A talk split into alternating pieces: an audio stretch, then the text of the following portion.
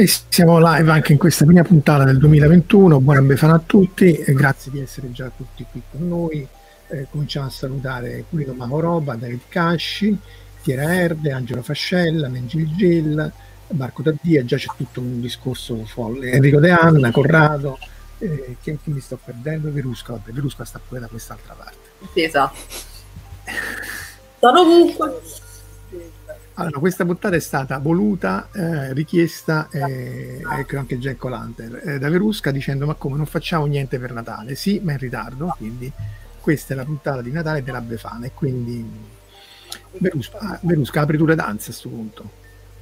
Allora, sì, la mia idea era, in realtà è nata così, um, sono usciti quest'anno 200 milioni di libri di gialli di Natale eh. e uno dice ma perché abbiamo allora, tutti sì, i gialli di Natale non so voi ma io sento ego uh, sono eh. usciti quest'anno 200 milioni di libri di gialli di Natale sentite anche voi un ego? sì, sì. abbiamo come facciamo? non è che ci avete aperto qualche youtube da qualche parte esatto ci ho aperto io. io ok ecco. e fatto. Di conseguenza ho detto, ok, i gialli di Natale va bene, la, fantasci- la, la fantasy, bene o male, comunque si rifà tutto un tipo di immaginario, tipo il dio cornuto, bene o male, o comunque l'uomo verde, che ha a che fare con il solstizio e un determinato tipo di mitologie, però la fantascienza è come se mancasse un pezzo per cui ho detto, boh, potremmo fare comunque diciamo, una ricerchina e vedere se c'è effettivamente qualcosa che ha a che fare con le festività natalizie anche nella fantascienza. Che poi è chiaro che la fantascienza, essendo comunque un tipo di immaginario molto scientifico, molto razionale, su qualcosa diciamo alla fine di mitologico, di, di magico, se vogliamo, di religioso, mh, mm, a poco, diciamo, non dico a poco appiglio, però certo sono un po' due tipi di immaginari differenti. Però mi piaceva l'idea di fare un po' mh, appunto una ricerchina e vedere che cosa veniva fuori. E quindi niente, ho trascinato il povero Marco e il povero Omar a farmi compagnia in questa cosa folle. Quindi come iniziamo? Con, uh, con San Nicola che in realtà era un Klingon? Eh beh, questo è... Allora, vediamo qua, eccolo qua. Uh vabbè, allora la storia di, di, di, di, Babbo Natale, che in realtà era San Nicola, che in realtà è andato a evangelizzare l'Est Europa e ha fatto di tutto, ovviamente il patrono di Bari e di tutto diciamo, il sud-est eh, italiano è nota, e però appunto, poi ci sono alcune rappresentazioni che lo rappresentano come un Klingon ante litteram, ce ne sono state varie di questi meme eh, in giro, no? Eh, in effetti è un, un po' tanto. Però vabbè, a parte la, diciamo, San Nicola Klingon, in realtà poi Star Trek ha dei momenti in cui ci mostra che effettivamente il Natale nello, nell'universo di Star Trek esiste. Sì. E sono riuscita a trovarli, nel senso che c'è, eh, tranne in DS9, che vabbè è appunto la serie cattiva e sporca e quindi ci sta che non c'è il Natale, allora, c'è sia nella serie originale, sia in uh, TNG, sia in Voyager. La sotto, nella serie originale c'è nella, nell'episodio 10 della prima stagione, trasmissione di pensiero, dove non viene rappresentato il Natale però si parla di una festa di Natale, tipo le feste di Natale della, diciamo, dell'ufficio, per cui in ogni caso esistano ancora le feste di Natale dell'ufficio anche, anche ecco, non te le togli, non riesci a toglierti queste maledette feste di Natale. E poi praticamente si trova in The Next Generation nella puntata Il Diavolo, Devil's, Devil's dove c'è comunque Data che si sta preparando a fare Scrooge in una appunto in, sull'holodeck, quindi fa le prove generali con l'aiuto di, di Picard che gli fa praticamente da coach, gli spiega come, recitare. Tra l'altro Picard che ha questo immaginario natalizio vittoriano inspiegabile in, in generazioni, il film, dove a un certo punto c'è questa cosa che ho trovato anche abbastanza boh, non, non, molto comprensibile, perché pare che Picard, il sogno reale, appunto il desiderio di Picard, sia in realtà di avere una famiglia dove la moglie si veste da, da signora edoardiana con 12 milioni di bambini e una casa in stile perfettamente vittoriano, appunto con tanto di enorme albero. Che in effetti Ma quello però era un aspetto non, non brutto di, di, di, generazioni, no? perché lì gli moriva il fratello, quindi insomma quel, il resto del film... E il nipote anche. Sì. Anche il nipote, sì, vero. Eh, il resto del film, insomma, tutto come viene gestita la cosa con Kirk, il Nexus, eccetera, è una boiata pazzesca. Però sì. quell'aspetto lì non lo so, ma tu come, come, come la vedi con Generazione? No, Gener- beh, Generazione non era poi tanto male. Era un film già difficile in partenza, se vi ricordate, doveva far da ponte fra la, diciamo, la, la, la, la serie classica e la Next Generation. Sono d'accordo con te dove ha l'idea non era male, però dopo praticamente è stato veramente portato, il risultato è stato portato in malo modo a casa, come si, si dice. No, su quello sono d'accordo con Verusca però, perché in effetti eh, anche, se ben ti ricordi Verusca, nell'episodio quello che hai citato prima del review, c'era lui, a un certo punto c'è il diavolo che lo tenta vestito da signora vittoriana, fra parentesi.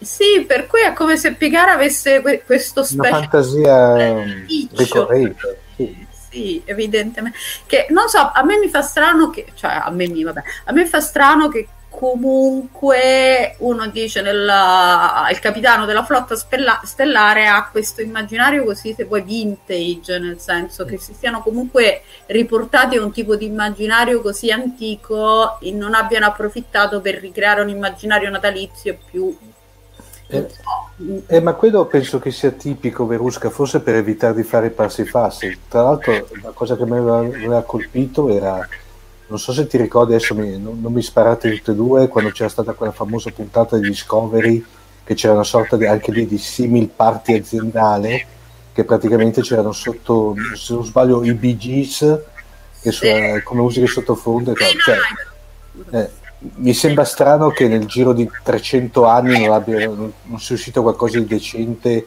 di più decente che i Gees poi sostanzialmente giusto però tu non puoi dire ah come fecero nella famosa festa del 2200 sì. è chiaro che in qualche maniera sì. anche in Nicole Series ci saranno sempre due fisici noti sì. tipo Einstein, uh, Newton, Einstein e Buzuguk perché così capisci che stanno citando altrimenti è impossibile eh, semmai è piacevole per dare profondità al personaggio di Picard che appunto lui abbia senta la mancanza della famiglia del, di quello che poi è il momento di, dello stare insieme che, che, è Natale. Mi hanno chiesto se in Giappone si festeggia la Befana eh, no e, e, hanno anche fatto notare giustamente che oggi è il Natale ortodosso perché per via dello sfasamento di questo calendario rivoluzionario anzi reazionario anzi del, che è il calendario gregoriano eh, innanzitutto la rivoluzione d'ottobre era a novembre nel calendario nostro e poi appunto il Natale, i russi festeggiano tutti e due i Natali,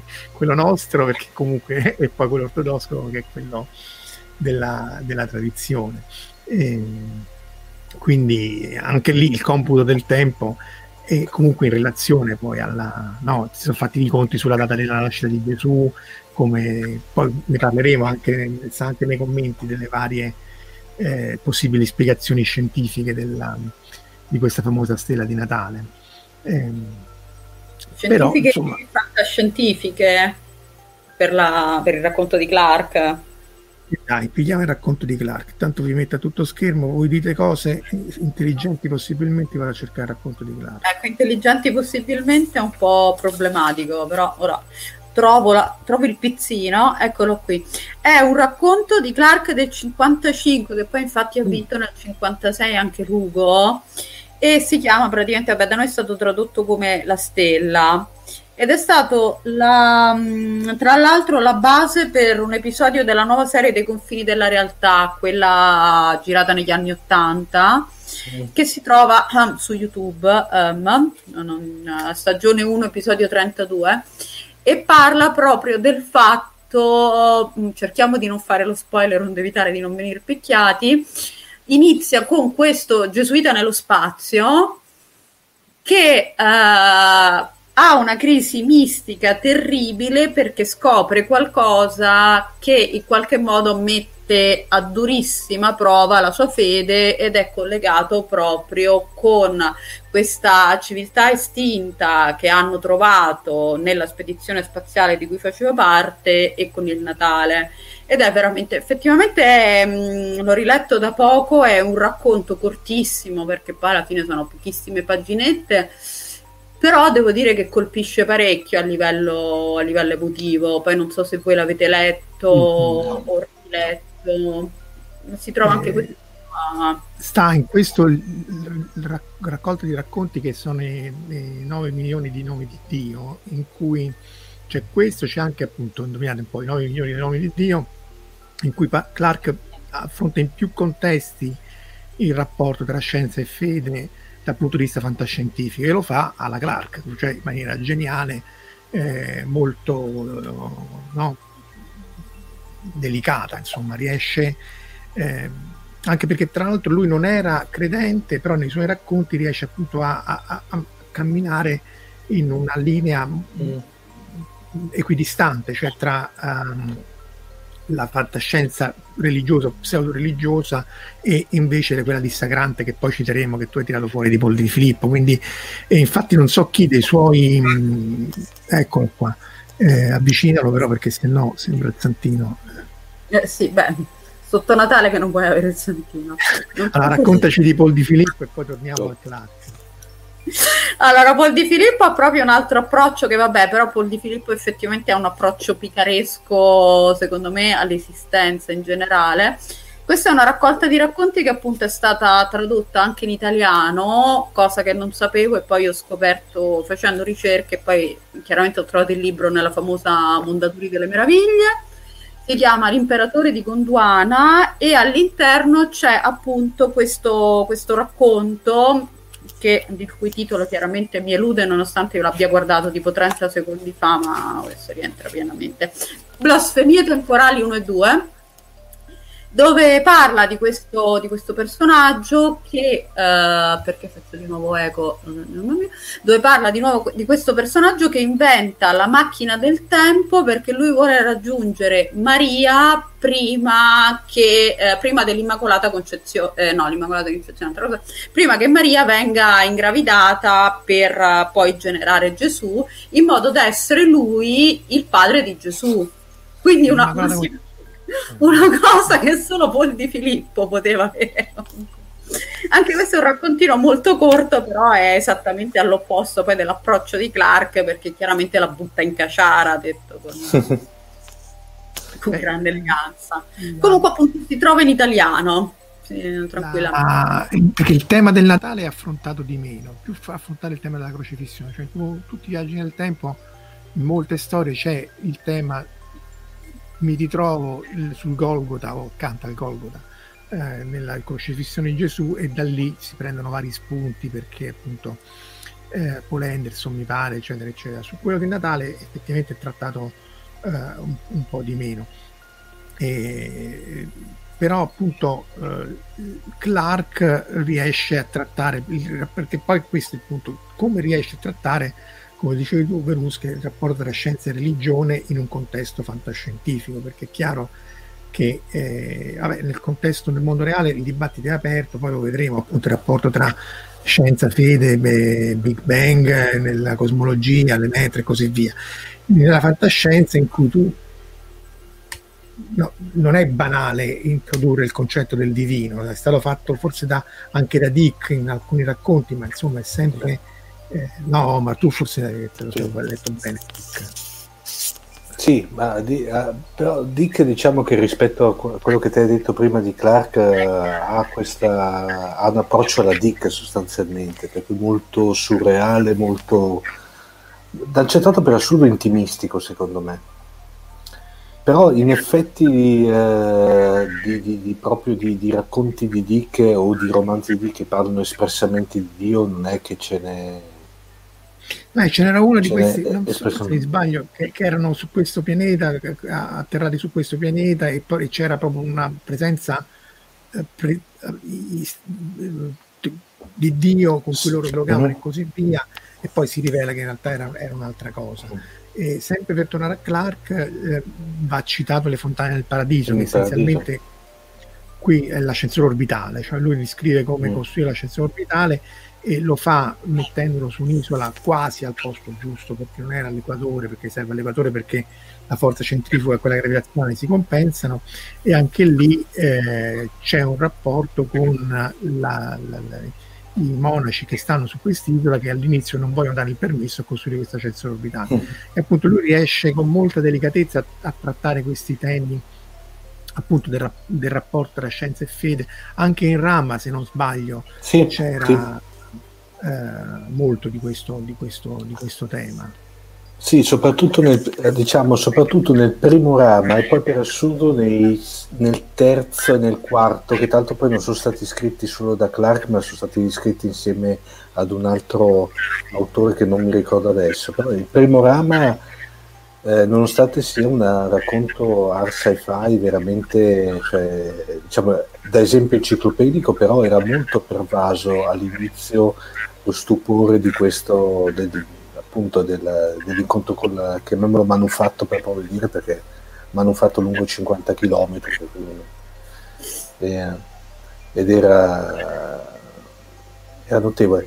Mm, gli altri, il, il, terzo e il quarto capitolo di Rama, tutto sommato, boh, secondo me possono essere assimilati a quelli che ha scritto il figlio di Herbert come prequel e sequel no, di Dune. No, sono meglio il figlio Dici? di Herbert che mm. poi non scatti, lui ha scritto quell'altro che poi ha distrutto mm. i libri di guerre stellari prima che fossero mm. evaporati mm. dai film eh, no secondo me cioè, si, si, si, vede quando lui Gentry Lee ne ha fatti alcuni con Gentry Lee e altri sì, Gentry Lee sì. cioè, si vede la differenza la, la vedi sì, sì. sta pagina scritta Clark e sta pagina come era, quando mio fratello con tutta, quando mm. si erano scritte le prime versione di Gricon, lui si, si rilesse Asimov dice, beh si vede che Asimov, beh, grazie tanto, scusa, di che stiamo a parlare? Si vede proprio, cioè, eh, perché appunto, come diceva anche Perusca, la stella su tre pagine di racconto, non, sì, è una eh, bottina proprio. Eh, però lo, tratta con poesia la, la crisi appunto eh, religiosa più che mistica di questo Geranita eh, di fronte a a un contrasto tra appunto tra la, ma non tra scienza e fede, ma tra eventi religiosi appunto legati alla stella di Betlemme. Perché allora vediamo un po' la stella di Betlemme, ci sono state varie ipotesi su quello che possa essere stata. Eh, c'è da dire che dunque eh, come, come, riferimento io vi suggerisco se eh, siete interessati a questi temi di, di, appunto, del rapporto tra scienza e fede e così via, c'è il sito del DISF, che è Documentazione Interdisciplinare di Scienza mm. e Fede, che tratta in maniera assolutamente impeccabile, che poi gestito da, appunto da, da, da, sacerdoti, quindi però con, con parecchi pezzi di là, c'è questo Michele Crudelli appunto si occupa del rapporto tra scienza e fede, fa varie ipotesi sulla stella di Betlemme e, e, poi vedremo anche la parte del Big Bang e la cosmologia del Big Bang. E qui eh, si riesce ad avere anche le fonti corrette, insomma, non tutta una serie di scempiaggi che spesso si leggono. Anche perché, tra l'altro, eh, il problema tra scienza e fede, scienza fisica, cioè la, la fisica, cosmologia e così via, era aperto ai tempi di Galileo, adesso non c'è nessun, cioè, giusto i trampiani possono pensare che la Chiesa dica che i dinosauri hai 4.000 anni, dal 51 che la Chiesa ha acquisito il Big Bang. E, sulla biologia e sulla parte appunto più non la chiesa eh. sì, però mica solo i trompiani, cioè ci sono un sacco di strane sette cristiane che continuano a dire che i dinosauri sono finti e sono una truffa che Dio ha messo per, che Dio ha nascosto per metterci alla prova, la sai la, il grande complottone? No, allora, la trollata, io, se io fossi Dio, io avrei fatto veramente l'universo 4.000 anni fa con tutto fatto, tanto sono onnipotente, con tutto fatto come se avesse 15 miliardi di anni, perché tipo un'idea che hanno su scala cosmica. un eh, grande trollone, ok. E poi alla fine quando tu muori dici no, hai veramente 4.000 anni, ti è, cioè ha scritto che vuoi. Però, però insomma le evidenze sperimentali sono tali e tali, e poi appunto eh, può essere la setta, possono essere eh, i trampiani, ma nel, nel, nel, magistero della Chiesa, eh, appunto vediamo se riesco a trovare le slide perché vi avevamo pro- promesso anche che lo vogliate o no il Big Bang ecco appunto la, la, cosa nasce perché poi paradossalmente nasce con Lemaitre che era appunto un sacerdote e fu il primo a risolvere l'equazione di Einstein e a capire che su scala cosmologica ci doveva essere stato un inizio. Einstein sempre per motivi religio- religiosi nel senso antireligiosi lui avrebbe preferito l'universo stazionario, cioè eh, una cosa che esisteva da sempre e che esisteva per sempre. E aveva messo un termine nell'equazione di, di Einstein, le sue, che era la costante cosmologica, ne abbiamo parlato tante volte.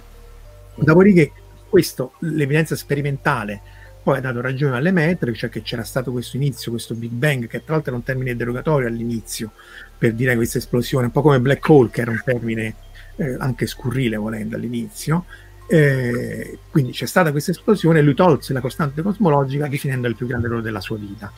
Dopodiché questa costante è ricicciata una ventina d'anni fa oramai e in realtà pare che eh, abbia pesi per il 75% della massa dell'universo. Eh, una cosa che lo fa accelerare di più, non si capisce che è e così via. Non come la intendeva Einstein, però un qualcosa che è estremamente pesante.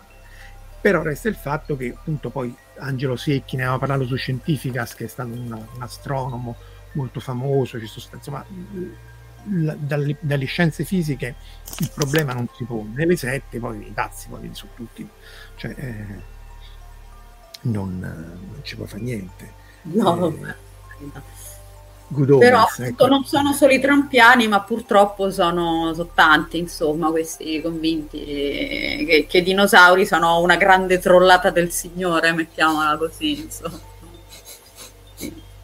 Citano Good Omens, appunto, che, che, che se, io non l'ho letto, ho visto solo... È bello, Good Omens è bello, è molto, è molto divertente oggettivamente secondo me è un bel lavoro di, di Pratchett. Good Omens è un altro di quelli dove c'è la crocefissione, nel senso come dicevi tu, che appunto molti hanno affrontato il tema della crocefissione e c'è in, uh, in Good Omens. Ah, io in realtà ho evitato di proprio poi di trattare il tema del Messia a 360 gradi perché altrimenti sulle figure messianiche non, non ne esci vivo, perché tra appunto il Messia di Dune Anakin Skywalker è appunto generato da midi Clorian soltanto per fare i due esempi più famosi e poi vai avanti ad libitum ho detto ok non ne usciamo vivi quindi ho cercato di limitare più il campo proprio la natività no, ma quella concezione di guerra stellare ha lasciato perplessi eh, più sì sì mamma mia eh, ma tutti i midi Clorian tra l'altro non vengono, manco, vengono, citati come fattore M all'interno di Mandalorian, si vergognano addirittura loro di ritirarli in ballo di cloni. No, vabbè, sono stati veramente una delle cose più imbarazzanti nella storia. No, Beh, io trovo più imbarazzante l'Immacolata Concezione di Anakin, perché il sì. di Clorian è, secondo me, è una sminuire questa forza mistica, eccetera, eccetera, in una cosa appunto quantificabile dall'analisi del sangue, del test del Covid da lì a dire che quella non c'ha avuto, che Anakin non c'ha avuto un padre, insomma. Eh, ma perché vengono dette contemporaneamente le due cose praticamente, per cui sono associate in qualche modo. E poi ripeto, io avevo dato un'interpretazione molto più cinica, infatti poi la povera Thierry mi ha dovuto spiegare la verità perché ero convinta che lei dicesse io non so chi è il padre perché se era ubriacata non, non aveva capito. esatto, vai a sapere. Sì, come, la moglie, come, la mamma di Carmen. Dai. Eh, stavo per dire la stessa cosa. I Denver Broncos. oh, vabbè, è stato, non so chi è il padre, è stato uno, ho detto vabbè, a posto così. Però mi dicono appunto, poi mi hanno spiegato che sono io che sono un mostro cinico e... Anna ci fanno notare che l'Immacolata Concezione non è il concepimento senza atto sessuale.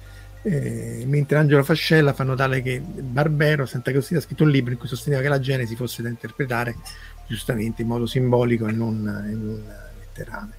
Ma Marco Taddia cita Dio come Morgan Freeman più volte e poi Jack O'Lantern eh questo, questa è bella e, questa. e poi ovviamente i dinosauri stanno all'interno della terra con Hitler che li cavalca in, sì. eh, qual era il film Omar? Eh, Iron Sky 2 il seguito di Iron Sky e, anche, se c'era, anche, se erano citati anche nell'altro B-movie eh, Nazis at the Center of the Heart che era eh, Ma quella eh, comunque, la cosa che la Terra fosse cava, e, eccetera, eccetera, in realtà faceva parte dello pseudo religione che, che veniva propinata alle SS, se non sbaglio. Ce, e, ce l'ho di dal trattato, eh. Ah, sì, eh? vado a prenderlo sì, sì. Su, su, sul, sull'eggio eh, Aspetta, vado, vado a pre- datemi un secondo che vado a recuperarlo immediatamente Mo arriva con una smasticona altro che la pasta la pasta nebulisana e, e, no, ma infatti e all'inizio sbagliavano, cioè la, la, la, quando si, si, si, si, amichevolmente si tiravano le, le, le, si bombardavano contro, tra le navi, siccome supponevano, dovevano supporre che la Terra fosse concava e non convessa, eh, mancavano clamorosamente. All, subito, poi hanno corretto e è finita subito, però ecco qua, faccio vedere. Trovato? Ok fantastico. Ma tu hai dato, hai dato, dei soldi per avere questa cosa? No, eh, devo dire la verità. Eh, dopo il trasloco... Eh, Ti banniamo! Alla, no, stanno venendo fuori dei libri che non, non sapevo dell'esistenza, no, non, non, presi da me, non, non voglio neanche sapere chi li, ha, chi li, ha, presi, per cui... No, mi sono trovato questo... Non l'ho manco letto, eh, perché mi rifiuto nella maniera più assoluta. Non... Beh, per me e per un amico. Dice esatto. Che chi l'abbia detto da Palpatine tranne la forza. Già una, sarebbe una spiegazione un po' mm. meglio. Eh, eh, su Babbo Natale, tra l'altro, Verusca no, ci sono state però tantissime, perché poi il problema è che uno deve trattare del Natale, ma non può andare a trattare, soprattutto in televisione, non può andare a trattare della nascita di Gesù perché potresti andare a toccare sensibilità, insomma è un contesto un po' complicato. Babbo Natale è un po' una terra no, di me- mezza in, in, cui quello se ne può usare e abusare. Abusare di Babbo Natale non... Vabbè, Vabbè questo è Babbo Bastardo però. Vabbè, ognuno ha i propri feticci, come dire, quindi vabbè. E no, Babbo Natale sì, alla fine è una figura comunque che viene, vabbè, viene fuori spesso. Allora, mi, in Futurama, che però non ho visto, che mi dicono appunto c'era la, la figura di Babbo Natale, e poi ci sono, eh, eccolo qua, che praticamente è un robot killer, appunto, eh, quindi non esattamente una figura così amichevole, ma in realtà il Babbo Natale robot killer c'è anche in, in uno degli speciali di Natale di Doctor Who Mm. perché Russell T. Davis ha fatto ripartire appunto questa tradizione degli speciali natalizi di Doctor Who e per ogni speciale c'era una figura tipica del Natale che poi si rivelava appunto una, una figura assassina, quindi c'erano un anno ci sono stati appunto i babbi natali, un anno ci fu, no, per due speciali ci fu l'albero di Natale assassino che cominciava a ruotare su se stesso e a lanciare le palline praticamente verso i poveri sventuravi. Ma senti, devi anche secondo me non sta bene ogni tanto. Però comunque, e poi alla fine, chiaramente, dopo che cominciava a ruotare e quindi segarti via varie parti nel tentativo di ucciderti, poi esplodeva praticamente ci sono stati gli angeli nello speciale di Natale, quello con Kylie Minogue, che ti lanciavano la, l'aureola, a mo' poi della bombetta del cattivo di The Avengers. Oh, ah, sì, di no, di James Bond, è vero, è vero. Sì, quindi, quindi anche quella praticamente l'aureola frisbee che ti poteva decapitare e poi ci sono stati gli omini di Natale anche le, gli omini di Natale, cioè gli omini di neve con, uh, con le zanne quindi diciamo molto divertiti. Con pazzi deve mannari. Esatto, i pupazzi di neve mannari che effettivamente fanno abbastanza impressione, questi però sono dell'era um, Moffat Smith, quindi poi successivi a Russell T. Davis, però hanno cercato di continuare nella tradizione dello speciale natalizio con la figura appunto di Natale trasformata poi in uh, Sassina o Mannara, insomma, a seconda. Beh, c'è anche poi il mitico Nick Frost con Peter Capaldi nel 2014 Esatto, e, e appunto l'era perché appunto si è continuato a portare avanti questa idea della, della, figura natalizia un po' così, diciamo, sui generis. E poi ammetto che non, non l'ho più seguito perché, vabbè, appunto. sto cercando di riprendere adesso con, uh, con Jodie Whittaker anche se mi dicono che adesso sta per andare via. Per cui... Vabbè, quello vuol dire poco, anzi, forse magari è meglio nel senso che se non abusare del, del, della persona. Però lei, io non mi sono fermata a metà di Capaldi perché le storie insomma erano un po' troppo sulle righe, mi dovete impari onestamente. Lei è molto brava, però ho visto qualche me- mezzo episodio e, No, no, nel Ma, senso appunto mia colpa che mi devo rimettere in pari, quindi non ho, poi non ho seguito gli ultimi, neanche gli ultimi speciali natalizi, insomma, per vedere se hanno continuato, se Cibnal è continuato comunque in questa tradizione della figura natalizia. C'è da dire che insomma in Doctor Who, essendo poi originariamente stato pensato come un mezzo per educare i, i ragazzi, ma comunque indirizzato ai giovani, non noi vecchi scorbutici, e tutto l'immaginario dell'horror eh, c'è tutta un'altra percezione da, visto da un bambino di 5 anni. Io mi ricordo, io e mio fratello avevamo eh, 7, 10 anni, eccetera, eccetera, la percezione, anche la percezione del tempo in del Doctor Who, quello Tom Baker con la sciarpa lunga, delle, era completamente diversa, quindi anche la percezione dell'orrore, sì, i, già i mostroni fanno paura a me, dei, quelli di gli Abominable Snowman, ma tu immagina, visto da un bambino di 5-6 anni, effettivamente eh, è, è, un'immagine potente da questo punto di vista. Ecco, magari le, le, le, le faglianze che hanno sulla sceneggiatura sono recuperate da, se viste in un'ottica un po' più infantile. Ti stai trattenendo? No, in realtà io so, ho visto l'era, l'era, Baker perché qualche puntata è stata poi tradotta in italiano e l'hanno data sulla Rai ai tempi. Eh, sì, eh, voi, voi, e, e, l'ho vista, sì, perché eh, quando praticamente avevo l'età giusta, cioè ero bambina, io non so te, ma tipo mi ricordo ancora le mummie assassine dell'era Baker. Marte, anche schifo. paura, eh le piramidi di Marte. Lì tra l'altro c'era un escamotage bellissimo per risolvere il problema, basato appunto sulla velocità della luce. Anche lì non diamo spoiler, ma ricu- recuperate l'era di Baker perché... Vabbè, spoileriamo l'era Baker, sono tipo 40 anni, dai, ci si può e eh stare. Dai, vai, Omar, spoileraci tu. Uh, te la ricordi? Tu l'hai, no, tu, tu, tu, no, Omar, tu l'hai, l'hai, l'hai mai... No, io non l'hai visto? Who, ahimè, ho visto solamente quando... Eh, do, do, ho visto un paio di episodi, tra l'altro combinazioni quelli dove c'erano sempre gli angeli piangenti, per cui non, non so se combinazione era... Ma il dottor Wu, ahimè... Giovine, se sei mai stato no. giovane... No, eh, no, io sono nato così come Benjamin Button. non, non, eh, no, eh, quando gio- ho dei, dei ricordi del, del, del, del, dottore con la sciarpona, ma però sinceramente non, non l'ho mai seguito. No, perché appunto, tra l'altro, correggimi se sbaglio, Verusca, tu tra l'altro segui molto la scena teatrale londinese, Doctor Who aveva un'impostazione teatrale, cioè ah, la... Sì, quello anche all'inizio proprio per problemi tecnologici, nel senso che avevano... Doctor Who è sempre stato fatto comunque con uh, di base tre stecchini, un gettone, due caramelle, una gomma già masticata per cui avevano questo set microscopico con uh, la camera fissa e quindi praticamente non si potevano neanche diciamo non potevano neanche girare in tondo sia per motivi proprio di, di fondi nel senso che avevano quella camera sia per motivi vabbè chiaramente storici nel senso che comunque risale alla fine degli anni 60 quindi comunque la, te- la televisione era ancora un po' quello che era e, quindi ha questa impostazione, sì, tra virgolette, teatrale, all'inizio molto statica. C'è quella bellissima docu-fiction che ha fatto Margaitis su, per i 50 anni di Doctor Who, il cui titolo adesso mi elude, però adesso la, googlo, quindi voi mentre io googlo parlate.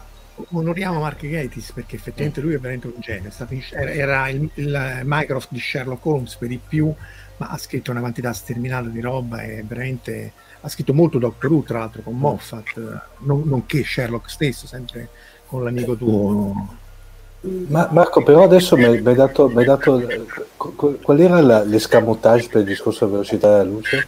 Ah, se vogliamo spoilerarlo, perché a questo punto le mummie si risvegliano perché stavano su, c'erano queste mummie sulla Terra mm. che dovevano in qualche maniera risvegliare il mummione Set, non mi ricordo mm. quale dio, a Stargate Antevitteram su Marte e, e, e quindi parte il segnale e quindi hanno perso fatto salvo che però appunto Doctor Who prende il TARDIS che si muove alla velocità infinita e arriva prima che arrivi il segnale che invece si muove alla velocità della luce su Marte mm. e frega il mummione in questa maniera. Mm. Quindi ecco. insomma, tra l'altro questi sono esempi eh, eleganti di applicazioni della, della scienza o, o meglio di di eh, divulgazione della scienza in contesti fantascientifici in cui tu il concetto tu, tu, lo trasmetti, lo trasmetti giusto in un contesto di mummie, di Doctor Who eccetera, però trasmetti un concetto giusto che è la, la, la, la finitezza della velocità della luce che eh, secondo me sono comunque questi contesti, per quello io cito sempre Paperino, Marx, Don Rosa perché sono tutte storie in cui tu riesce a comunicare un messaggio scientifico, a far passare un'informazione più o meno giusta a un audience, però senza fare il documentario pizzoso e senza stravolgere la scienza come in, in, altri, in altri, casi. Doctor Who è chiaro che è molto appunto sopra le righe, soprattutto l'era Moffat, questa più recente, però un'attenzione a questi, a questi temi ce l'hanno sempre, sempre avuto, cioè è raro che proprio sbaccano completamente la la, la fisica, poi lo puoi anche fare, eh, intendiamoci, però eh, se riesci a fare tutte e due è meglio. L'hai trovato Verusca? No, assolutamente Google mi elude e siccome mi elude purtroppo anche la mia memoria, non riesco a ricordarmelo. Ma Comunque c'è, c'è, c'è, c'è, un film, una, una, una, una, forse la stessa miniserie che dici tu, in cui tutta una serie di, di viene, vengono ripercorse la storia dei primi due dottori o del primo addirittura e poi la come si passa al secondo. Della produzione del primo ed è, è un mini film di base di un'oretta. Film, sì, sì, sì. Però chiaramente il titolo non me lo ricordo, ora forse nei commenti qualcuno con più neuroni di noi riuscirà su YouTube c'è sono una serie di documentari fatti da fan ma fatti in maniera impeccabile, molto meglio di quello che potrebbe fare la stessa BBC su tutta i primi dottori, la, la, produzione e così via. L'attore ho capito chi è, l'attore è quello che fa il padre di, di, di, di in uh, after, uh, Afterlife, di, di Nicky Gervais in Afterlife, che fa il padre con l'Alzheimer, lo stesso attore che fa il primo dottore, sì. eh, nel, poi lo possiamo andare a cercare. Il giorno del dottore, qui citano sulla... sulla... Eh, può essere, vediamo. Uh, vediamo Vabbè. un attimo Vabbè, prima o poi ce la faremo comunque. Tanto dobbiamo fare no. sulla no, Befana, non su. Non è The Other Doctor. No, sbagliato. No. Vabbè, ci verrà in mente tipo nel cuore della notte, appunto Sempre, da bravi. Visto che siamo in tema Befana, l'altro aspetto che viene trattato spesso è quello dei, delle immagini, no? Quindi anche lì eh, loro seguendo questa, questa famosa stella eh, si ritrovano a, a omaggiare la nascita di, di, Gesù. Questo è rappresentato in Giotto, in infinite rappresentazioni. E, ehm, tra l'altro, eh, eccoli qua, queste qui nella Basilica di Santa Pollinare no, a Ravenna portano questo famoso eh, Baldassarre, Baldassarre, Melchiorre e Gaspare, portano oro, incenso e mirra in omaggio e seguendo questa stella.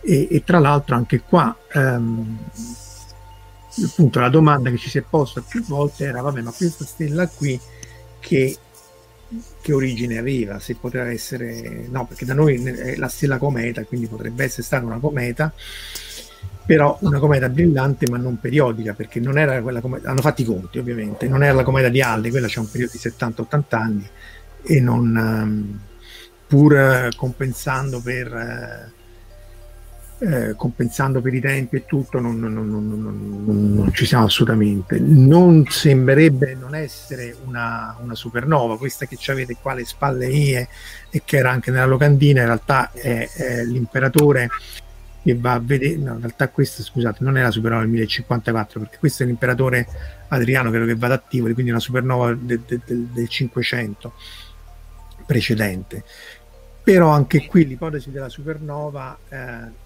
non torna perché i cinesi ne tenevano traccia in maniera molto accurata e non c'è nessuna supernova, in media ce n'avete una al secolo di supernova e non ce n'è nessuna ehm, che possa spiegare questo, questo, questo, evento. Se fosse stata dentro la supernova, questa è una stella che esplode, finisce. Nova, le stelle nove sono quelle che esplodono, ma non in maniera così devastante come la supernova. Appunto, è una stella nova, nuova, eh, supernova perché esplode di più e quindi è, è molto nuova. Eh, però si vede cioè, tutte le tracce di quelle osservate nel 50, 1054, nel, di quella di Kepler e così via. C'è la nebulosa planetaria, oramai si vede esattamente dove stanno, si riesce a osservare anche molto spesso la stella di neutroni che rimane al, al, dopo, dopo, dopo, l'esplosione, quindi anche la, l'ipotesi della supernova eh, non è accreditata. Poi l'altra, quella, quella che abbiamo visto, poi la congiunzione Giove-Saturno, che si è vista proprio quest'anno, però anche lì non torna con i 400 anni, perché questa più o meno... Eh, ecco, per, per, il Doctor Who, eccolo qua, lo cita Corrado P. Eh, An Adventure of Space and Time, probabilmente è questo qua. Sì, è lui. Eh... È quello, è veramente delizioso perché è una di queste cose molto inglesi, eh, commemorativa, documentaristica allo stesso tempo, con poco cioè comunque sentimentale, però senza essere eccessivamente stucchevole.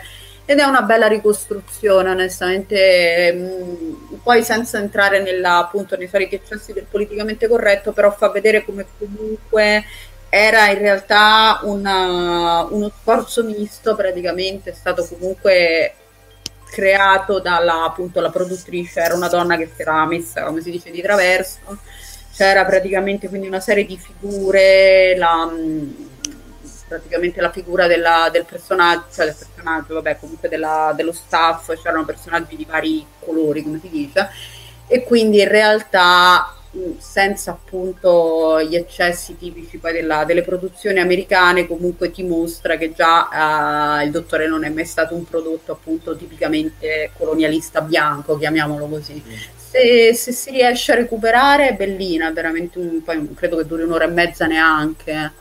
Ah, ma t- tempo fa non c'erano delle, punt- delle puntate su, su, Netflix? O le hanno tolte?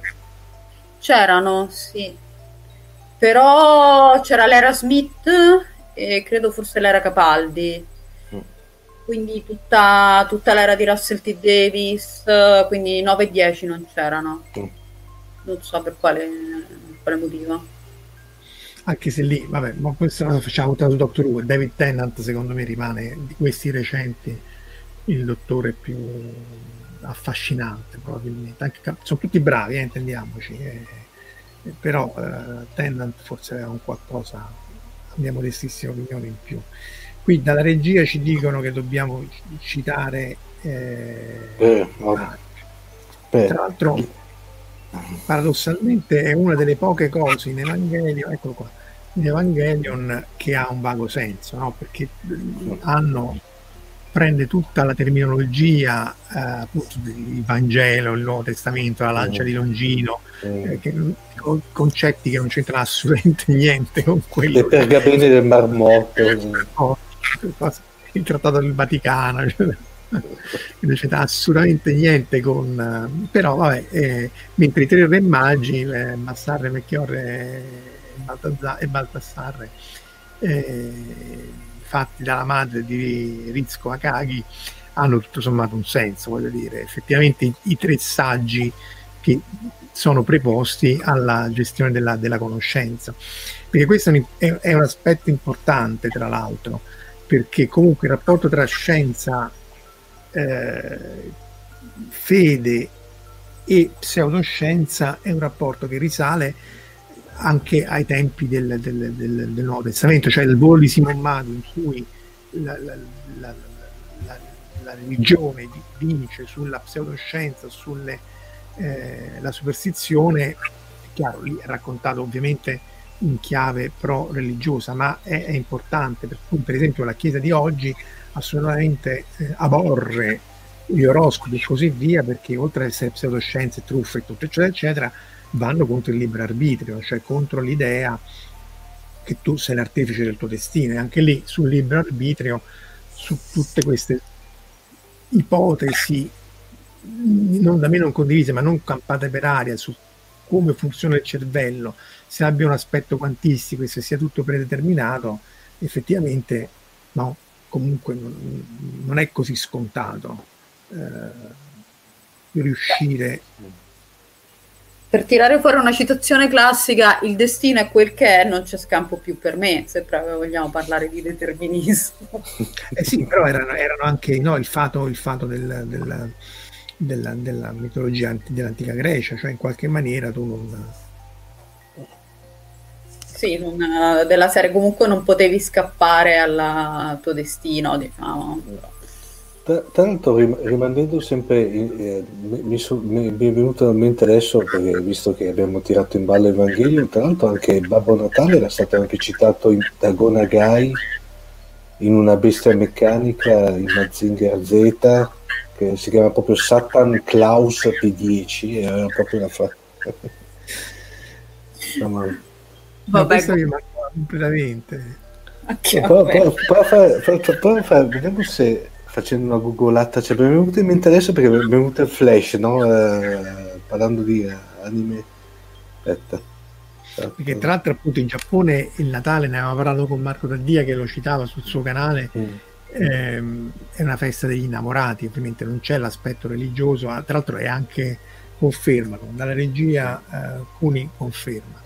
E, è una festa degli innamorati, non ha nessun aspetto religioso, anzi è feriale, sì. cioè eh, Marco, se fai una ricerca magari per recuperare l'immagine, è proprio Satan Klaus con la K P10 e c'è, c'è proprio... Tra l'altro era la puntata, se non sbaglio, dove rubavano la Superlega Z, fra parentesi, se non sbaglio, che è stata l'ultima, l'ultima trasmessa in Italia, eh, diciamo, dopodiché c'è tutta la parte dopo che secondo me è molto più bella di, di Mazinger Z che non hanno trasmesso ai tempi. Ne abbiamo visto solo una parte, non... sì. è un peccato. Metà grosso modo non l'ho visto. Vediamo se riesco a trovare, la sto mettendo. Eh... Eccolo qua.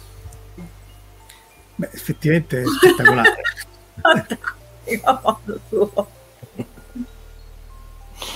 Beh, anche lì, tutto con Agai, lui si rifà la tradizione del... Um, pseudo antica Grecia, pseudo no, i mostri di Micene e così sì. via. Quindi eh, qui è un anacronismo perché poi viene. Ehm, Sembra più uscito da Daitar 3 questo per assurdo. Sì, sì, sì, sì, sì, sì, Che aveva questi mostri più surreali, più, più folli.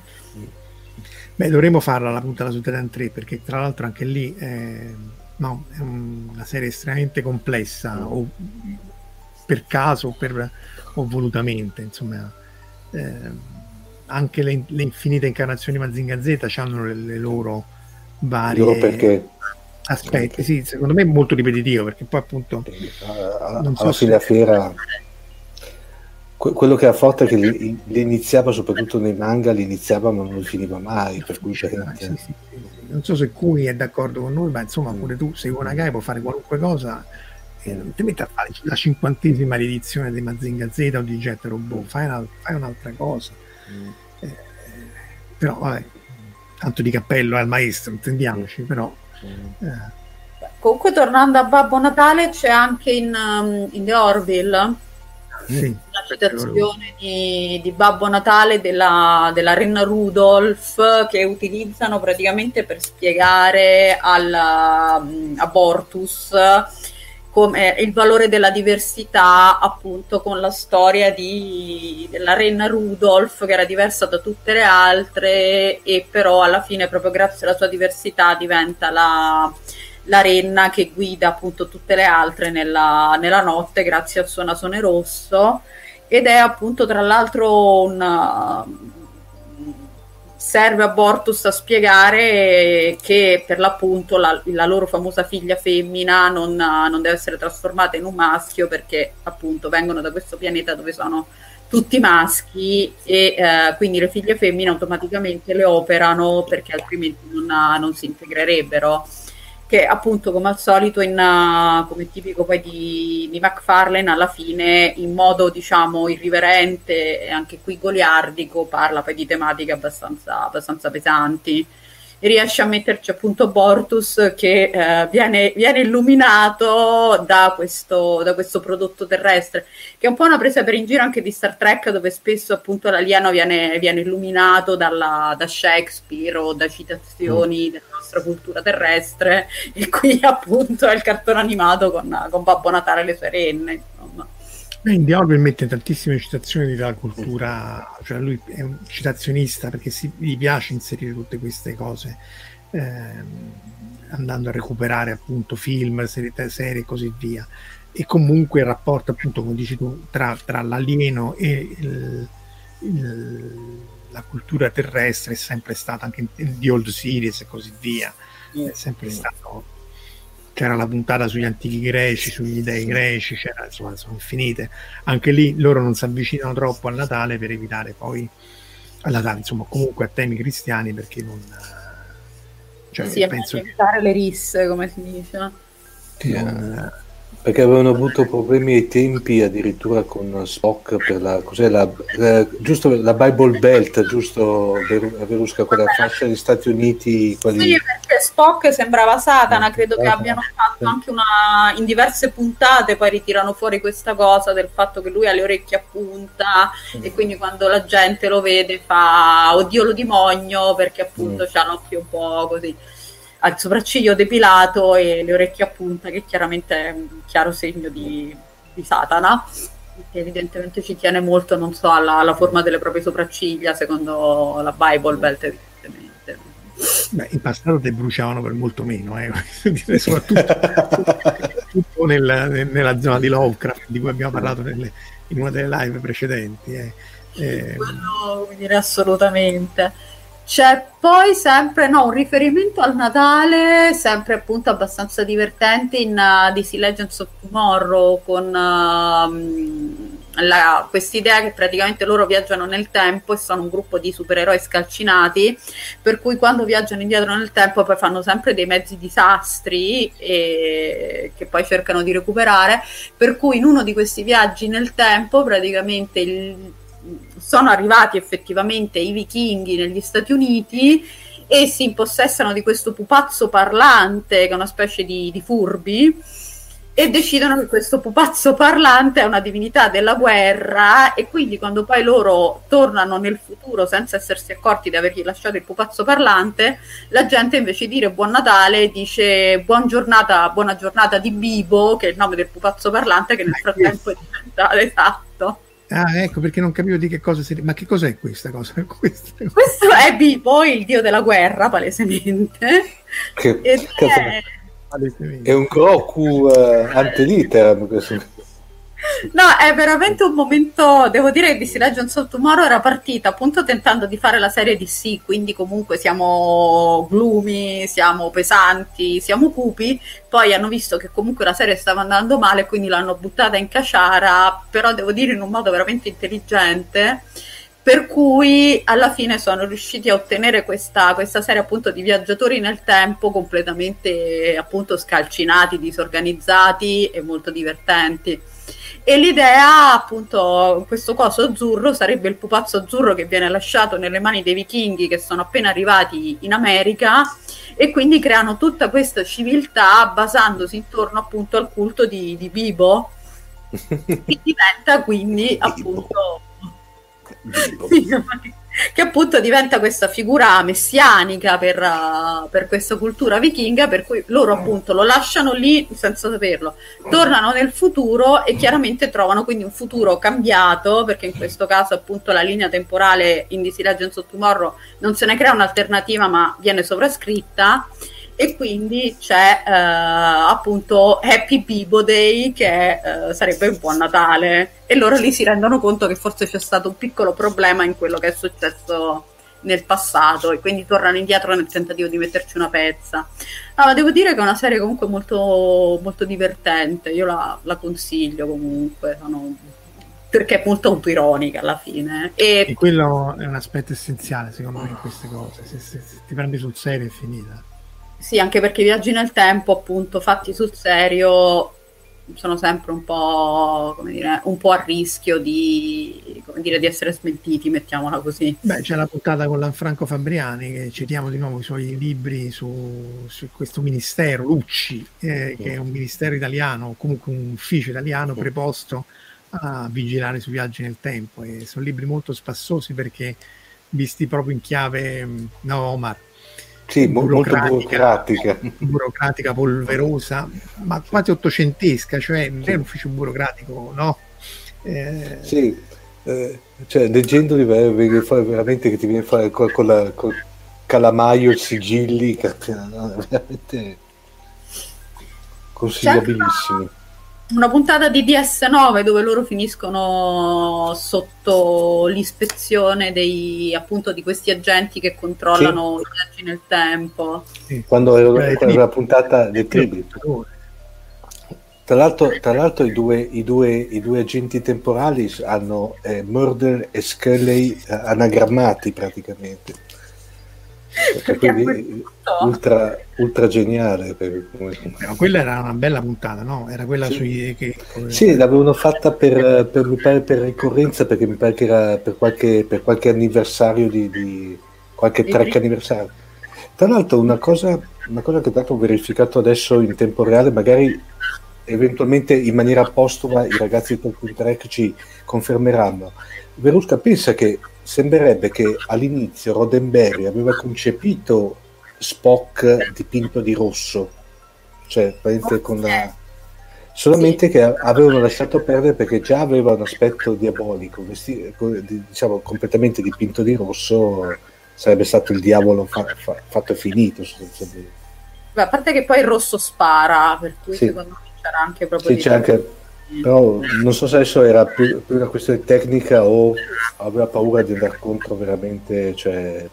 Sì, o entrambe magari, sì. Serie di concavo. C'è MN che cita un altro grande libro che è American Gods di Neil Gaiman, in cui media, il dio concorrente di Odino, cercando di portare la dea della primavera, Easter, dalla sua parte, dice che St. Nick took the same deal.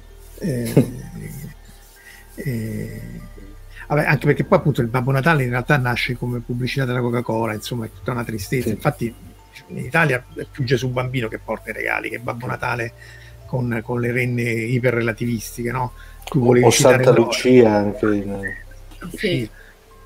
Tu volevi citare il NORAD perché che traccia Babbo Natale anche lì per errore perché gli avevano sbagliato il numero di telefono Vediamo. No, ma quella è stata veramente, appunto, ho cercato la storia e devo dire che è stata veramente divertente perché ehm, di base è una cosa successa nella, nel 1955 dove questo centro commerciale aveva stampato dei volantini con un numero di telefono dicendo telefonate a Babbo Natale, solo che avevano sbagliato clamorosamente il numero di telefono, avevano messo il numero di telefono della NORAD, che tra l'altro ai tempi si chiamava Conad, per cui secondo me, vabbè, anche già nome Noven.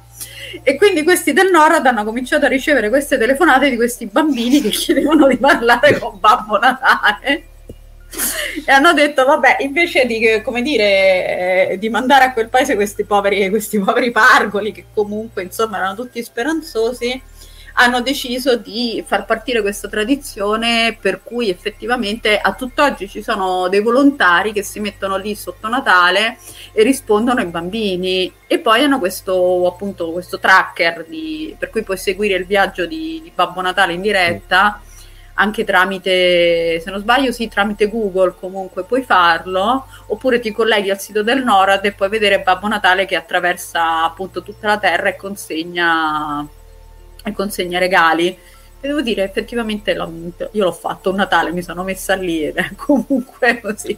Diciamo, il NORAD eh, è preposto a questo compito, cioè il NORAD è, è, è preposto a controllare che non... che no, che, no, beh, anche perché voglio dire, è preposto a controllare che non gli lanciano missioni nucleari in amicizia da, dall'ex Unione Sovietica, Unione Sovietica. E, e, quindi è preposto a controllare tutti gli oggetti spaziali e i detriti spaziali. Tra l'altro traccio tutta una serie di detriti spaziali perché sono ovviamente un rischio a parte per il volo umano, ma soprattutto per i satelliti spia, devono evitare collisioni e così via. Quindi effettivamente Babbo Natale che si muove a velocità più che orbitali per poter coprire tutto il mondo eh, deve essere tracciato dal NORAD. Io eh, negli anni 2014-15 sempre su Scientifica avevamo fatto un pezzo in cui si ipotizzava in realtà che l'effetto fosse un effetto quantistico in maniera da eh, in qualche maniera concretizzare come collasso della funzione d'onda di Babbo Natale istantaneamente perché altrimenti non riesce appunto a coprire eh, tutto il globo neanche andando alla velocità della luce quindi non, eh, però il tracciamento del NORAD è assolutamente Beh, anche perché metti che Babbo Natale viene pagato dal nemico e decide quindi di, di, mollare qualche missile nel momento in cui attraversa gli Stati Uniti, effettivamente eh, Beh, puoi, puoi, puoi weaponizzare Babbo Natale, effettivamente. Anche lì una delle storie, cioè gli americani hanno fatto lo Space Shuttle che era un, una boiata pazzesca perché non mandi cargo e gente insieme, fatto male. Quando hanno cominciato a fare questa cosa i sovietici pure si sono messi a farlo. E gli scienziati sovietici hanno detto scusa ma che è questa, questa boiata che non serve a niente? E una delle cose che gli disse il KGB dell'epoca mentendo forse sapendo anche di mentire dice no ma il, il rischio è che questi ci tirino una bomba nucleare su Mosca dalla, dalla, dalla cargo B dello shuttle. Perché appunto tutto il trattato di non proliferazione si basava sul fatto che tu hai 45 minuti di tempo tra il lancio di missili nucleari e, se non sono da sottomarino.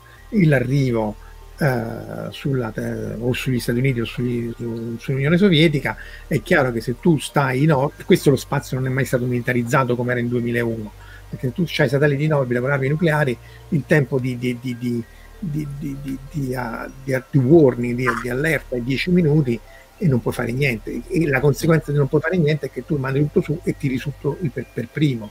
Eh, quindi, e quindi hanno fatto pure loro il Buran che fece un volo solo, io l'ho visto, una macchina bellissima, però completamente, completamente inutile. Quindi il NORAD fa bene a tracciare Babbo Natale, perché se metti un'arma nucleare sopra Babbo Natale... Sì, o anche semplicemente, vabbè, non necessariamente nucleare, comunque cioè, Babbo Natale potrebbe effettivamente, come dire, lanciare anche semplicemente delle bombe molto più così, old fashioned bombardamento di Babbo Natale su Londra ai tempi del Blitz, cioè, comunque, sa da anni. Eh, appunto, infatti, Jack O'Lantern dice: Visto che parte e va a velocità luce, solo attrito con l'aria dovrebbe esplodere. Si fa un'esplosione atomica, o comunque già se, se un oggetto tipo no, una renna che va a velocità orbitale di 40 km al secondo, la renna sarà una tonnellata. Tu immagini un asteroide di una tonnellata, il botto che riesce a fare. Quindi quindi, ok, telefoniamo, telefoniamo a Cibnal e gli diciamo che per il prossimo speciale di Natale avremo la renna esplosiva. Eh, la renna, sì, esce, esce la... In effetti credo che non l'abbiano ancora fatta la renna esplosiva, quindi potrebbe essere, vedi, per il prossimo Beh. speciale. Invece di Dalek, per una volta la renna, vai. Beh, se vogliamo tornare alla, alla questione del, del, della stella, appunto, dovremmo citare eh, appunto il, il, libro dei numeri in cui appunto citava questa stella spunta da Giacobbe, uno scettro sorge da Israele, detto da Balaam, e questa è una, fo- è una foto di, di, un affresco delle catacombe a Roma, non mi ricordo quali catacombe, e, e l'altra ipotesi è che fosse una stella variabile. E ora, le stelle variabili ce ne sono, ce, ne sono tante milioni di milioni. Eh, eh, e, e, e, aspettate, Mira ad esempio è uno dei classici esempi che viene citato anche nell'articolo che vi ho detto prima, perché appunto la luminosità varia di vari ordini di grandezza, cioè di un fattore 1000 o 10.000, quindi in realtà in maniera molto sistematica, tanto più che questi oggetti, le cefeidi, cioè queste stelle con la luminosità variabile, vengono utilizzate per stimare le distanze. E quindi un'altra delle ipotesi è che tu c'hai questa stella che in qualche maniera diventa eh, più luminosa, però se fosse stata questa, parte dovrebbe essere ancora, o comunque possibilmente dovrebbe essere ancora, questa è la luminosità. Vedete che questa è la magnitudine, quindi parliamo di un fattore almeno 1000. è, è molto periodica e quindi avrebbero scritto una cosa del tipo, perché sta nel Vangelo di Matteo, avrebbero scritto una cosa del tipo eh, una stella che c'era è diventata più luminosa, mentre lì era la stella che guida i tre re magi fino al e poi non lo sapevo, ma esiste la storia del quarto re maggio, che invece uno che si era, che di base si era fermato a guarda- guardare le vetrine, come dico io, nel senso che comunque ogni, ogni, volta che loro passavano da qualche parte si fermava e cominciava a parlare con la gente, a chiacchierare, così, a interagire col prossimo, e quindi alla fine si sono scocciati, l'hanno lasciato indietro. Quindi c'è questa figura della, mitologica del quarto re maggio che non è mai arrivato in tempo. Ah, questa mi manca completamente. Questa, questa no, l'ho scoperta quest'anno, per puro caso. Quindi c'è ancora questo quarto re maggio che pare vaghi, eh, in mostruoso ritardo, insomma, di quei duemila e passa anni. E perché così era, diciamo, era più interessato poi a quello che lo circondava che a raggiungere appunto Gesù bambino. Non so bene poi quale sia la lezione da, da apprendere da questa, da questa storia perché mi elude. Purtroppo diciamo, la mia formazione religiosa è molto carente, però credo che abbia sì una morale di qualche tipo, non so, non, non fermarti a guardare le vetrine, non parlare con la gente non lo so, però esiste. Mi pare che abbiamo toccato. Sì. Abbiamo eviscerato tutto, abbiamo anche passato l'ora, quindi sì. potremmo anche cominciare a chiamare qualche eh, annunciazione per il 2021. Annunciazione. annunciazione. Ah, che eh, settimana prossima riprenderemo la normale programmazione di Fantascientificast, per cui usciremo dalla, dalla comfort zone festiva. Eh, novità non ve ne dico perché non, non, meglio di no. Facciamo una sorpresa. No, comunque c'è, c'è c'è in programmazione una sorpresa. Ecco. Bene, bene, ottimo. Beh, un indizio, uno spoiler. No. Quindi lui, lui mm. se stesso spoiler. Esatto, eh, no, eh, no, su, eh. no posso dire che sarà una puntata corale. Ah, bene, bene. Ottimo. Okay. Per, per, essere aggiornati citiamo sempre ovviamente il sito uh, dico di Omar e di tutti, ma insomma Fantascientificas perché lo cura l'imprescindibile Omar, dove ci sono tutti i podcast dove vengono riprese anche queste puntate, eh, solo audio ovviamente, se no non sarebbe un podcast, e poi c'è il, sempre il canale Telegram, ehm, di nuovo a cui c'è, eh, dove sta, ecco qua, eh, eh, Fantascientificas Community, gli asterischi sono perché non è segreto, ma insomma per evitare che ci siano troppi bot. Eh, e appunto accorrete numerosi, ma insomma eh, Corritti premi e cotillon. Va bene, direi che è tutto. Possiamo salutare. Ecco, citiamo questo qui. Prima di chiudere, citiamo MN che in Summer School sull'Earth Observation, un gruppo di lavoro elabora un progetto per ingaggiare Babbo Natale e installare sensori di felicità sotto la slitta. il progetto spuntando per un soffio il progetto per incenerire Manchester penalizza la distribuzione delle ceneri. interessante su questa observation, Earth Observation. Poi mandaci magari qualche dettaglio in più. Salutiamo tutti di nuovo, eh, buona Befana e buon anno e alla prossima settimana allora. Ciao. Ciao. Ciao.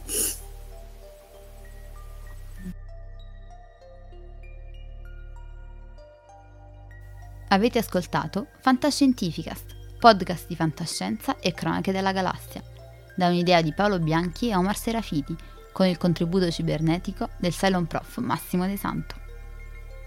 Potete seguirci ed interagire con noi sul nostro sito fantascientificast.it, su Facebook alla pagina Fantascientificast, su Twitter sul profilo at fantascicast, sul nostro canale Telegram t.me slash fantascientificast, sulla nostra community Telegram t.me slash fsccommunity. Se siete particolarmente timidi potete utilizzare la vecchia, cara e affidabile posta elettronica scrivendoci all'indirizzo redazione at fantascientificas.it. Tutte le puntate sono disponibili sul nostro sito, su Apple iTunes, su Spotify e su Podbean all'indirizzo podcast.fantascientificas.it. Se volete, potete lasciarci una valutazione a 5 stelle su Apple iTunes ed offrirci una birra romulana o un gotto esplosivo pangalattico, sostenendoci tramite una donazione PayPal utilizzando l'apposito pulsante sul nostro sito. Fantascientificast è una produzione amatoriale, non si intende infrangere alcun copyright, i cui diritti appartengono ai rispettivi detentori. L'autorizzazione SIAE 5612I5359. Nessun byte e nessun tribolo sono stati maltrattati durante la produzione di questo podcast. Alexa 4 e l'equipaggio di Fantascientificast vi augurano lunga vita e prosperità e vi danno appuntamento alla prossima puntata lungo la rotta di Kessel.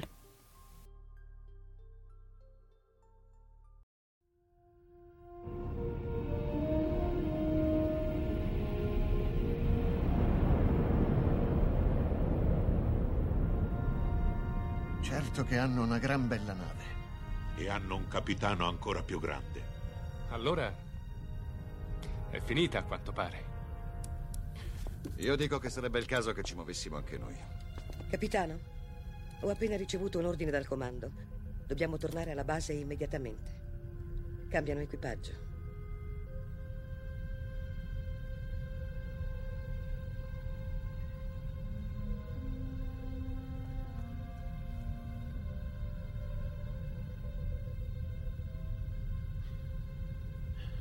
Se fossi umano, penso che ora la mia risposta sarebbe andate al diavolo.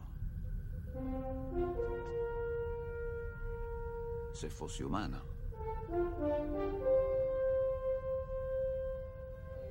Che rotta, capitano.